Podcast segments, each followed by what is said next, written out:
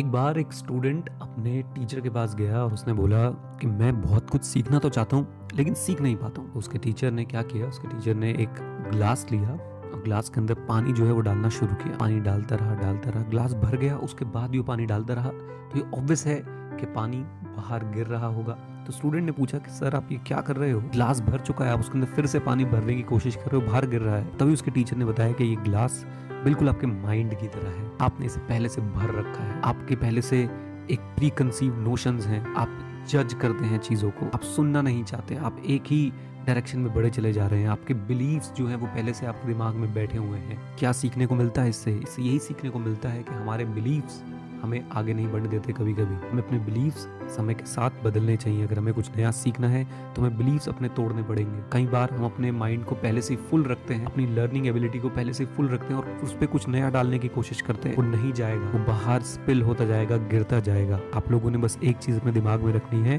कि जब भी कुछ नया सीखना है you have to empty your mind first दिमाग को खाली कीजिए। अगर आप उसे पहले से भर के रखेंगे, आप पहले से प्री कंसीव नोशंस उसके अंदर रखेंगे जजमेंट्स उसके अंदर रखेंगे, आप अपने अपने नेगेटिव बिलीव्स उसके अंदर रखेंगे तो कभी भी उसके अंदर कुछ नया नहीं जा पाएगा। उम्मीद करता हूँ आपने आज कुछ सीखा। सीखा तो इसे सबके साथ शेयर कीजिएगा लाइक कीजिएगा और हमारे साथ जुड़े रहिएगा और अपना पूरा पूरा ध्यान रखिएगा। All the best stay connected stay जय हिंद और हाँ सीखना शुरू तो जीतना शुरू।